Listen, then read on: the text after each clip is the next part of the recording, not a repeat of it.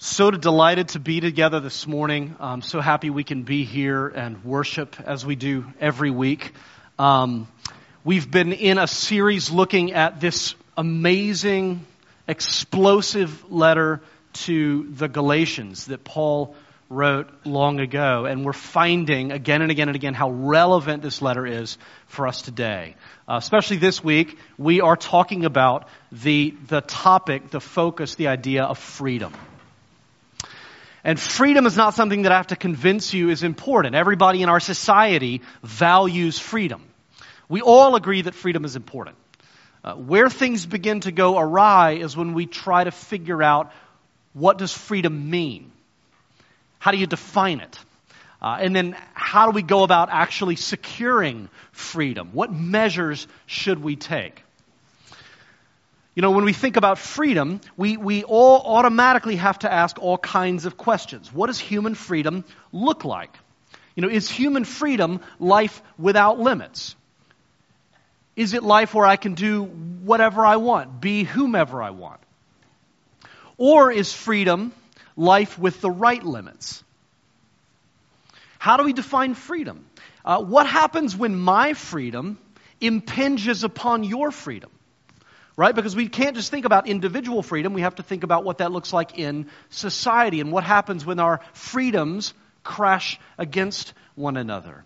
Uh, in 1941, Franklin Delano Roosevelt famously declared four fundamental freedoms that he said people everywhere in the world should be able to enjoy. Uh, the freedom of speech, freedom of worship, freedom from want, freedom from fear. These are freedoms that he said everyone should have, everyone should enjoy.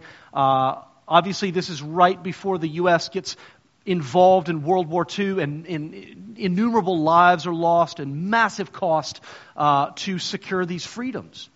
Because the belief was these freedoms are worth whatever the cost. And at this point in Paul's letter, we see something similar happening. As, as important as uh, those freedoms that, that Roosevelt articulated are, there is a kind of freedom that is even more important and more fundamental. And Paul is essentially saying, whatever it costs, it's worth it. Because this is the most important kind of freedom there is. And it's the freedom that comes through the gospel.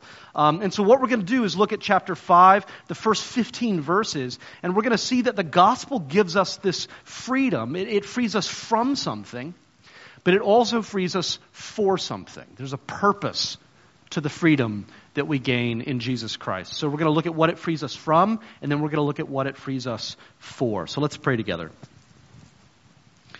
Lord, we thank you for your word, and we thank you that every week we can come and join together, and we're invited to sit under your word. Um, rather than scrutinizing it, we, we pray that your word would scrutinize us. Lord, rather than trying to see what your word would reveal, we pray that, that your word would reveal us, that would expose our hearts, that it would remind us once again why we are so desperately in need of your grace. We pray this in the name of your Son, Jesus Christ our Lord. Amen. So, first of all, the gospel frees us from something, verses 1 through 12. Uh, these verses essentially tell us that the gospel sets us free from a life that is defined by two things. Uh, number one, the gospel sets us free from a life that is defined by guilt. Guilt. Um, when I think about guilt, I think about the fourth grade. And I think about a particular time in the fourth grade where there were a bunch of kids. They were kind of the cool kids in my class and, and kind of in the school. And they, they, were, they did something really horrible. They were really picking on this other kid. And I could have intervened. I could have maybe put a stop to it. And, but I didn't. And instead, what I did was I joined in this bad thing that they were doing. And obviously, the reason that I did that was because I wanted those kids to accept me and include me. And I thought if I did that, they would then include me in their group and I could be one of them. And that was in the fourth grade. This is over 30 years, well over 30 years ago. And a long time ago, it still haunts me. I still wake up at 3 o'clock in the morning, every now and then, cl- clammy, sweaty, thinking about that and wishing that I had made a different choice. wishing that I had been the kid that intervened. And this haunts me. You know, and I know that probably for many of you, there are similar kinds of things in your life. You know, no offense, but most of us have lived long enough to have those experiences where they haunt you. And it could be big things. It could be people that you've hurt, damage that you've done. It could be broken relationships. It could be ways that you know you wronged or deceived. Or it could be little things. You know, some people are haunted by the memory that they forgot to send a thank you card for that thing, you know, that, that the wedding gift from 15 years ago, you know, and I, I never sent the thank you, you know. But whatever it is, I think that we're all kind of haunted by guilt. There's this nagging sense of guilt. And what the Bible would say about that is, is that, in fact, the reason that we're haunted by guilt is because we are, in fact, guilty. Right? That's the kind of painful truth of the gospel. It doesn't say, oh, don't worry about it. It's not that big a deal. It says, oh, it's actually worse than you think. And, uh, and the gospel, you know, scripture says that, that, first of all, we all have personal sin of which we are guilty right now, right? That we are uh, people who were created by God for, for His good purposes, for His divine purposes. And yet it says that we've rejected God, we've rejected His purposes in favor of ourselves and our agendas. We've sort of set ourselves up as a, as a kind of, you know, uh, substitute gods.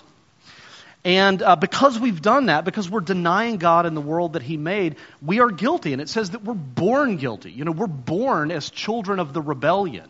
We're not born as the good guys. We're born as the bad guys. And, uh, and, and, then, moreover, beyond personal sin, uh, there's this reality in our world of systemic sin. Systemic sin, right? So if you ever, or if you're familiar with St. Augustine, and you read City of God, his masterful work, comparing the city of, of man, the city of human beings, and then the city of God, um, what you see is that he is, at many points throughout that work, drawing the connection between personal sin and personal corruption and systemic sin, the way that sin gets worked into and wired into the, the institutions and practices and policies and procedures that we create. And he says, you know, corruption in our hearts leads to corrupt institutions and corrupt practices.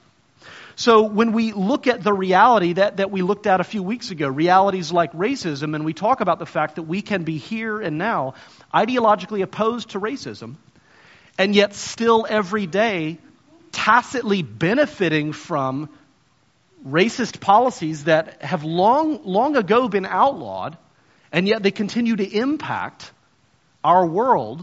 When we talk about things like that, we're talking about systemic sin that flows from a heart that is corrupted by the sin of racism, right? Racial preference. We, we, we look at realities like environmental degradation and exploitation, and, and that's a systemic sin that flows out of a heart that is corrupted by greed and apathy.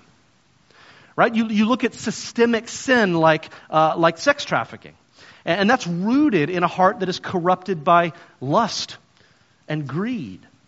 Right? These are systemic realities that exist. And so uh, it's important to recognize this because, in my experience, people on the theologically conservative end of the spectrum are happy to focus on personal sin. But they very much minimize the reality of systemic sin. Right? And, and on, the, on the other side, people on the, on, the, on the kind of theological left are very happy to talk about systemic sin but they minimize personal sin. And what the Bible says, the reality we need to wrestle with is they're both real and we are guilty of all of it. We participate and live within all of it. And so we need to recognize that. The gospel says that we're guilty of both. We, we stand condemned. Now, now, that's the first thing the gospel frees us from, which we'll get to in a minute, but there's another thing that we need freedom from, and that is what you might call the religion of achievement. The religion of achievement, verses 6 through 12. When Paul is talking about circumcision, it's hard for us to connect with the meaning of circumcision in their culture, but it was essentially, one of the commentaries says, this represented a religion of achievement. It's a religion based on the idea that I, through my good works, through these external symbols of righteousness, can achieve blessing, can earn salvation. And you can apply that way of thinking to any religion of achievement. Most religions in the world are religions of achievement. You know, you work to achieve moral excellence, or divine blessing or transcendental bliss. You know, whether it's adopting a set of principles and living by them, uh, whether it's wearing a certain kind of clothing, uh, whether it's adopting a set of practices like transcendental meditation, uh, you devote yourself to the work and you earn the blessing. But the thing that we need to recognize is even secular, non religious people live under the religion of achievement, what you might call the iron law of achievement. You know, there, there are all kinds. I mean, just think about the society that we live in. There are all kinds of ways that our culture tells us that we are only as good as our resumes. Right? That we are only worth what our accomplishments would say we are worth. You know, and there are a lot of people in this city who are gutting it out in PhD programs who probably shouldn't be there who are gutting out in jobs they hate because they're trying to prove their worth. They're trying to matter. And they're appealing to the standard of this religion of achievement that is pervasive, right? And, and in our culture, it's not okay to just be average. We have to be the best. We have to be amazing, right? We have to be extraordinary, top of the heap. And, you know, uh, one of the weird things about being in your 40s is that you've reached a point in life where you had all of these things that you planned to achieve that you thought were going to give you worth and you were going to be somebody. And you're at a point in life where you realize that that's probably not going to happen. And you, you start to kind of close doors on all those things that you were planning to do one day. And every door that closes feels like a blow to your self worth. I'm not going to be quite the somebody I thought I was going to be. It's painful, right? This is why turning 40 is hard. It's why this decade is so painful for people. So we have these two realities, guilt and achievement. We, we, we have this need to atone for guilt. We have this need to prove our worth, and they're pervasive. And they haunt us, and as Paul would say, they enslave us. You know, being enslaved means you can't say no to it. And, you know, you try to say no to the guilt. You try to say no to that sense that you need to prove yourself, but it just comes right back and says, uh uh-uh, you belong to me. Right? So n- now look at what Paul says in verse 15, as if that was bad enough. Right? Here's, that was the kind of bad news. This is the really bad news. Here's what happens in verse 15. He says, But if you bite and devour one another, watch out that you are not consumed by one another. Now, what in the world's he talking about? What happens when you have a world full of people who are driven by the need to atone for their guilt? They're haunted by guilt and driven by the desire to prove their worth. And what happens when you have a society full of people who are driven that way and they don't have God? They, they only have one another. Well, what happens is you begin to compare yourself to everybody around you. The only way you know whether you're atoning, the only way you know, the only standard you have for achievement is how you're doing relative to everybody around you. And so what ends up happening is you begin to, you know, you begin to realize that if I can tear this person down and build myself up, I can feel better about myself. Right? My only my, my, my achievements only matter if they're better than your achievements. Right? And so, you know, you, you have a group of people who are who aren't married so they, and they hang out on the weekends, and then one person gets married. And what happens? right? Uh, the, the, you know, or, or you have a bunch of people who are colleagues in a, in a workplace and then one person gets promoted right? And there's that uh, kind of a weird emotional war that sets in where you're kind of happy for the person, but you kind of hate them, you know? And you kind of resent them, right? Why? It's all about this comparison that is happening all the time, right? There's this great image. I don't know if you're familiar with the, uh, the children's book, Hope for the Flowers. Have you ever seen this book? Hope for the Flowers is fascinating because it's about caterpillars. And it's about, there's this, the, the main character comes along one day when he's a young caterpillar and he sees this gigantic caterpillar pillar. It's like a, literally a tower of caterpillars going up into the clouds. And all of these caterpillars at the bottom are so excited to get started, and they're all having to trying to climb up the pillar. And, and nobody knows. You can't see what's at the top of the pillar, but all they all agree it has to be amazing because all of these people are climbing, all these caterpillars, right? So it has to be worth it. And so, but the, the trick is, it's a caterpillar pillar. So you, you have to climb on top of and bite and devour other caterpillars in order to climb. It's the only way to go up. And so uh, this caterpillar begins to climb, and he climbs and he climbs and he climbs, and he and he bites and devours and steps on and squashes uh, all of these other caterpillars. And the more he does it, the better he gets at it. And and he climbs higher and he bec- climbs higher and he climbs higher. And of course, when the main character finally gets to the top, there's only just a few caterpillars hanging on for dear life, and he realizes there's nothing up there. And he's, and he's over the clouds at this point. He's over the mist. And then he looks out and he sees for miles around all of these other pillars, all of these other caterpillar towers, and all these other caterpillars getting to the top and looking around and seeing each other. And he realizes there's nothing up there. And, and, you know, it shows, you know, no matter what pillar we're trying to climb, you know, whether it's academic achievement, whether it's financial success and building a business, whether it's making a difference and having an impact in the world, you know, there's nothing at the top. There's nothing up there. It's the Tower of Babel. It just reaches into the sky and stands there, you know, this caterpillar pillar. It's meaningless. You know, Jim Carrey in his 2016 Golden Globe speech, it's really great. Um, he gets up uh, and, uh, and, he, and he introduces himself. He says, I am, I am two time Golden Globe Award winner Jim Carrey. And everybody laughs. And he says, And when I go to sleep at night, I'm not just some regular guy going to sleep. I'm two time Golden Globe Award winner Jim Carrey getting some well deserved shut eye. And he says, And when I dream dreams, I don't just dream regular dreams. No, sir. I dream about being three time Golden Globe Award winner Jim Carrey. Because then I will be enough. And it will finally be true. And I can stop this terrible search for that which I know will never fulfill me. And it's this moment where the audience is laughing, and yet you realize that they're also starting to get what he's actually saying. Because then he says, but these awards are really important. And everybody kind of knows that he's actually just said the opposite, right? And it's this brilliant moment, you know, where, where it kind of exposes these, these towers for what they really are. Uh, and so what the Bible is telling us is if we live our lives trying to atone for sin and prove our worth, it, we're never going to arrive. You know, it'll, it'll never be enough. There'll never be a point in your life, not when you're 40, 50, 60, when you say, I'm finally, I'm finally here, it's finally enough, I finally, I can stop. You'll never arrive. It will never come. And we can end up doing an enormous amount of damage to the people that matter to us, to the world around us, if all we do is climb.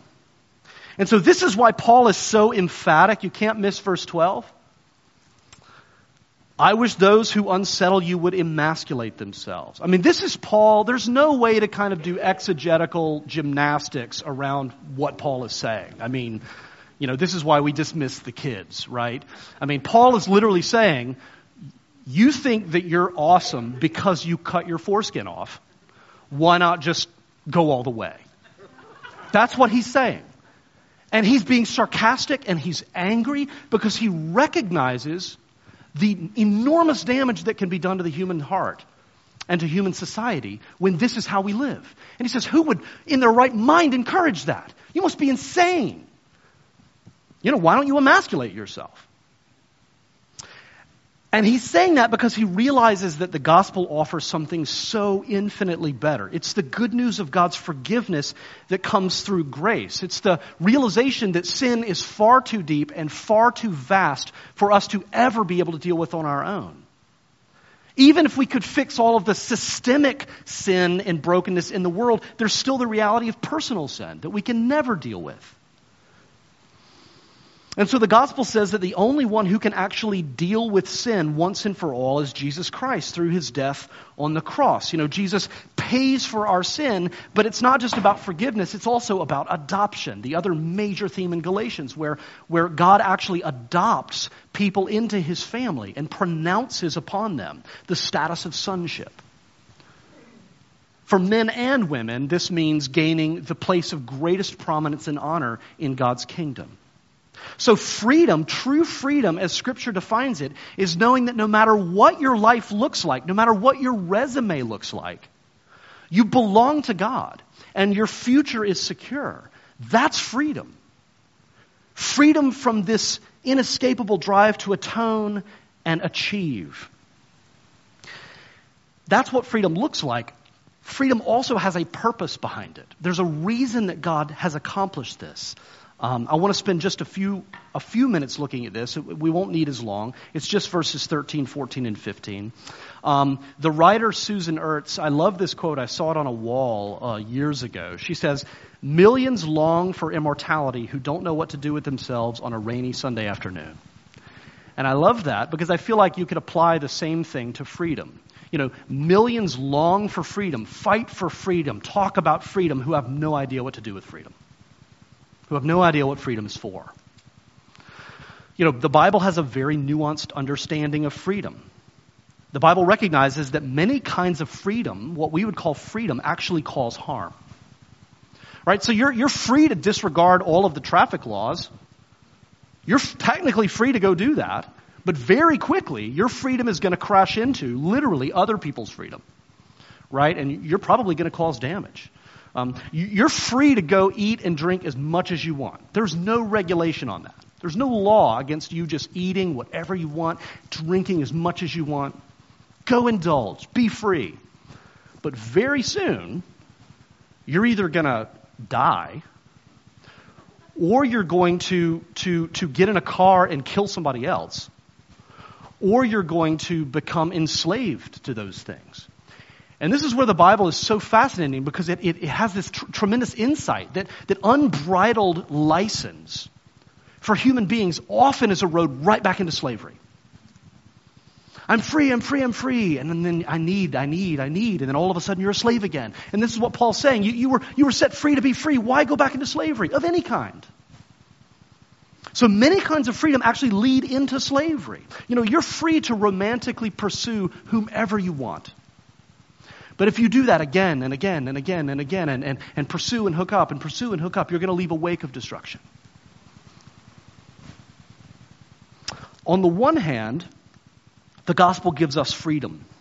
But on the other hand, the gospel gives us freedom for a specific purpose. Galatians 5:13, "For you were called to freedom, brothers, only do not use your freedom as an opportunity for the flesh, but through love serve one another." This is why the gospel frees us, so that we can love and serve one another. That's the purpose of Christian freedom. And because the gospel sets us free, right? It sets us free from atonement, it sets us free from achievement. It actually sets us free to really and truly love and serve other people. Because my sense is, is that it's very easy to, to do good in the world as a way of trying to atone, or to do good in the world as a way to try to prove our worth. My sense is, is that the social justice world is full of people who are trying to atone for their sin and who are trying to prove their worth. And that's not what Christian freedom is about. Christian freedom actually says those things have been dealt with in your life. So now you can serve in a way that's not about you. It's actually about the person that you're loving and serving. And it's actually about God. So this is the way the gospel sets us free. And, and, and, when we do this, when we, when we, out of that freedom, give our lives to serving other people, um, we're doing what God made us to do. And this is the weird reality of freedom is that God sets us free and then we give ourselves to doing what God made us to do and then we become more human. So it's a, it's a freedom that, that humanizes rather than dehumanizes, which is what a lot of the other kinds of freedom actually do. And this is actually what the world needs. The world right now needs men and women who have been freed from guilt, freed from the iron law of achievement, who are giving themselves fully in every sphere of society, in every career, in every workplace, in every corner of the planet, people who are wholly giving themselves to the love and service of God and our neighbors. This is what the world needs. This is what will knit the social fabric back together. And, and, this is really what true freedom looks like the freedom to give yourself away, and in doing so, to gain yourself. This is what Jesus said and to become more truly human. So when it comes to your guilt, when it comes to the guilt that you feel right now, the guilt that haunts you, whatever you wake up at 3 o'clock in the morning thinking about, don't give in to the temptation to say, oh, it doesn't matter. Oh, it's not a big deal. Oh, I was just in fourth grade. That approach actually backfires. Because what will end up happening is you won't actually deal with your guilt and it will continue to haunt you. So don't give in to that temptation. Instead, Christians, when we feel that guilt, we admit, you know what, Lord, it's a lot worse even than I know. The things that I wake up thinking about are probably paltry compared to the things that I should be thinking about. It's a lot worse than I know. We admit and we confess that to God. And then we repent. We say, God, I want to be a new person. And then we ask God to forgive us. And then, and here's the key, we actually believe that God forgives us. And then, guess what? Stop feeling guilty. Like right now. The thank you card you didn't send, the breakup that went horribly, the person, all of that, if you've confessed and repented, stop feeling guilty. Stop it right now. No more guilt. Because here's the thing I don't want to make you feel guilty. But if you continue feeling guilty, you're denying the cross. You're saying the cross didn't matter. So if the cross is the cross and it actually happened, no more guilt. It's no longer allowed. With achievement, your value is not on what you achieve, but on what Jesus Christ has achieved for you. Worth comes from the reality that God saw you and God realized that you were worth so much that He was willing to give whatever it takes to gain you. And that's where your worth comes from. So, so, so here's what that looks like work hard, be ambitious, try to get promoted, try to do the best you can. Try to, try to uh, succeed, try to grow professionally. Take every opportunity you can to pursue that path that God has put you on, whatever that looks like. Whatever calling you're pursuing, whatever that vocation is, throw yourself fully into it. Be ambitious, right? But don't do it because you think it makes you more worthy. Do it because it absolutely delights God to see you doing what He made you to do. It delights Him. That butterfly story, or the, uh, the caterpillar story, at the end of the caterpillar story, uh, this, um, this caterpillar has spent years of his life climbing, and by the, by the end, he's hardened and he's barely talks to anybody, and he's kind of calcified in his heart. And, uh, and all of a sudden, he sees a childhood friend of his, and she, she floats up on the wind next to the pillar, and she's gone through a transformation, and she's become a butterfly. And in a moment, he realizes that she can effortlessly go far higher than he ever will be able to after a lifetime of climbing. And, uh, and, and it's such a beautiful picture of what Paul says in verse 15. He says, or I'm sorry, in verse 5, he says, For through the Spirit, by faith, we ourselves eagerly wait for the hope of righteousness. Righteousness is not something that we can earn or achieve or climb our way into. It is something that we wait for. It's a gift that we're given through Jesus Christ. And so what this is telling us is the gospel is not behavior modification. And the gospel is not moral reformation. The gospel is spiritual transformation. God is working in us. And one day we will be transformed. And one day righteousness will come as easily to us as flight does to a butterfly. It will simply be natural. So until then, let us throw ourselves into the work of the kingdom. Let us live as free women and men, free from guilt, free from achievement let us throw ourselves fully into every sphere, every corner of the city, every corner of the world. And let us give ourselves fully to the work of freedom, to ensuring that as many people as possible are set free through the good news of Jesus Christ. Let's pray.